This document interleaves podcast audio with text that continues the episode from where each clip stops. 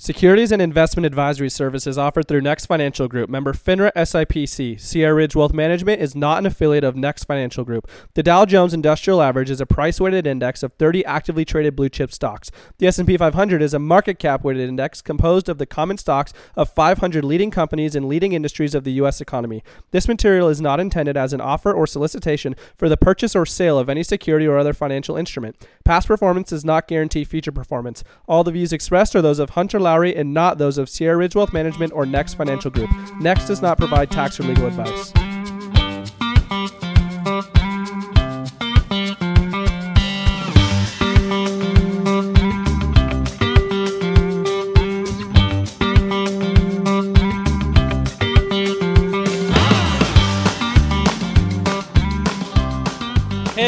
On, everybody? Welcome back to the Wealth Accelerator Podcast. Hunter Lowry here. I'm a financial advisor, and my goal is to help you to create a family legacy, not just short term wealth.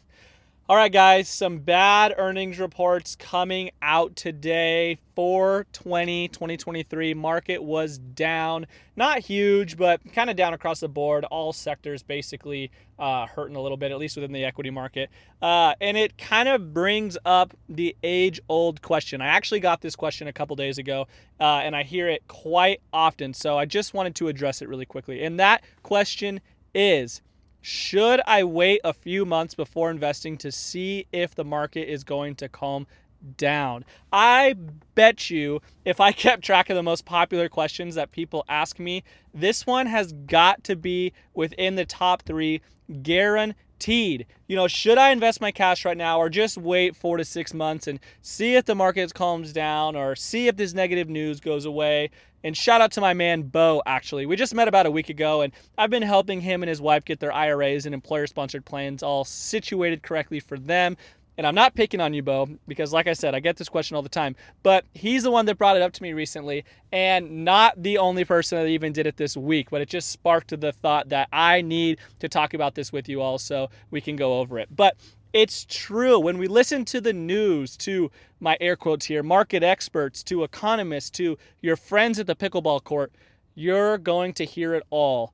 You know, it's not a good time to invest right now. I'm telling you, I've got this gut feeling that it's going to be bad, like really bad. And if you put your cash to work right now, you're going to regret it. I guarantee it. Or, did you hear the dollar's no longer going to be the main currency in the United States and it's going to kill the stock market? Or, the Fed's going to raise rates at least another 100 basis points, and more banks are going to go bankrupt, and companies aren't going to be able to handle that. And we're going to have terrible earnings reports coming out continuously, and it's going to kill the market. You watch. Or there's going to be a war between China and Taiwan. It's going to spook the market. You better wait, hold out. It's not a good time. I think you get the point. There's always another boogeyman. Not to say that they're never real. Of course, we have some actual issues that investors are facing, and we felt the impact of that last year. I mean, you guys know last year sucked. Remember when I told you cash was the number one performing asset class last year? And that hasn't happened before in the last 20 years or so. I mean, that's how bad it was. It was a really bad year for the markets. But still, take a step back and think about it. That was one year, not three years, not eight years, but just a one year period. But Hunter, what if that happens again? What if we get another 20% down year in US equities this year? What if we get a recession? Well, it's not an if, it's a when bad markets are going to happen. They always happen at some point. That's part of the market cycle. But if you had been invested for the last 10 years, you're telling me that you wish you would have never gotten started just because the final year out of the 10 years there was a downturn? What about all the money that you made during that entire period? You have made way more than you lost during that time. Well, what's the difference? Why are we worrying about the next coming six to 12 months when you're investing for the next 15 to 20 years? And again, I, am speaking, I guess, a little bit out of both sides of my mouth during this conversation because, of course, we do watch the market daily and we do change sectors and positions throughout the year based on what's happening in the market. But that's an entire different conversation than wondering whether or not to invest excess cash at all. Also, of course, during this conversation, I am speaking to those people who have five or more years until they need their money. If you're retiring during 2023, this doesn't quite pertain to you as much because you're not in growth mode anymore. At that point, we're in preservation and distribution mode. It's a very different conversation. But for those of you who are in the accumulation phase and working on growing your assets, we cannot think with such a short term mindset. Putting your money to work today versus six months from now will 100% not have a major impact on your future retirement goals. What's really going to make a difference is your contributions and being diversified we have to work hard to contribute enough so that compound interest actually becomes powerful. Because what if I told you, okay, hey, Sally, I guarantee that you'll get a 20% return this year. Would that excite you? I mean, heck yeah, at least it should. I would imagine every single person listening would jump and do jumping jacks if I asked them to with the opportunity to get a guaranteed 20% return. If not, your expectations are far too high. but on the same thought, would you rather get a 20% return on a $10,000 account or on a $10 million account? Obviously, the $10 million account. So, we need to keep up the contributions in order to get to that point because it isn't going to happen by investing $5,000 on one day, trading penny stocks short term, and then never putting another dollar in. That's not how you're going to accumulate wealth. So, let's look at the data from the market during the years of, of uh, 1925 to 2022. That's 96 years of data that we can look at to get a good sense of what these patterns look like. So if you're waiting for the market to, and my air quotes are coming back out now, return to normal, then on average, US stocks during that time have returned a 10.2% average annual rate of return.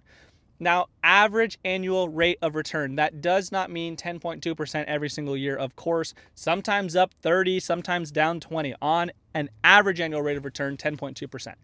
So, US stocks actually only performed near that 10.2% rate of return six times out of 96 years. Only six times did US equities hit between 8 to 12% positive return. So, what does that tell us? The market's never really normal. I mean, during this time, also guess how often US equities have returned above 20% or better. 36 times. So, far more frequently, the market has a huge up year as opposed to a normal year. Okay, well, then how many times has it returned worse than a 20% negative return? Six times. So, you have as good of a statistical chance from that standpoint that the market acts normal as you do that the market has worse than a 20% decline. So you probably see where I'm going with this already, but we cannot wait on the sidelines waiting for things to calm down because if we miss the big up years, that's where you really get hurt. The other crazy thing about this is in five out of the six years that the market lost over 20%, the very next year it gained 20% or more. I mean, overall, the market has and always will be a bumpy ride. There's no getting away from it unless you just sit in short term CDs or something. But the market is still it's up far more often than it's down. And when you keep that in perspective, it's so much easier to not worry about the next 6 or 12 month period and really think about your entire time frame that you have. But that's also why I talk so much about why uh, financial planning has such a bigger impact than just investing in what's the hot stock today and you know what is um, Tesla going to do after their earnings call after you know big down day today. Is it going to rebound? Is it a good buy now that's not all of what entails within building your financial plan. We have to have a good grasp on what it is that you want to accomplish and what your time frame looks like so that we can keep these things in perspective and not get spooked when the market moves in quick irrational ways like we know it's going to at some point. So guys, put your cash to work, set up a plan where you can continually contribute to these investments that you have, diversify yourself and you're going to do well. So, with that, if I can ever help you, if you would like to talk about your specific financial goals and talk about how we can create a plan to reach those goals while taking on the least amount of risk, I would love to chat with you. You can always book a one on one discovery call with myself at my website, hunterlowry.com. Okay, everybody, it is a great day to have a great day, guys. Take care.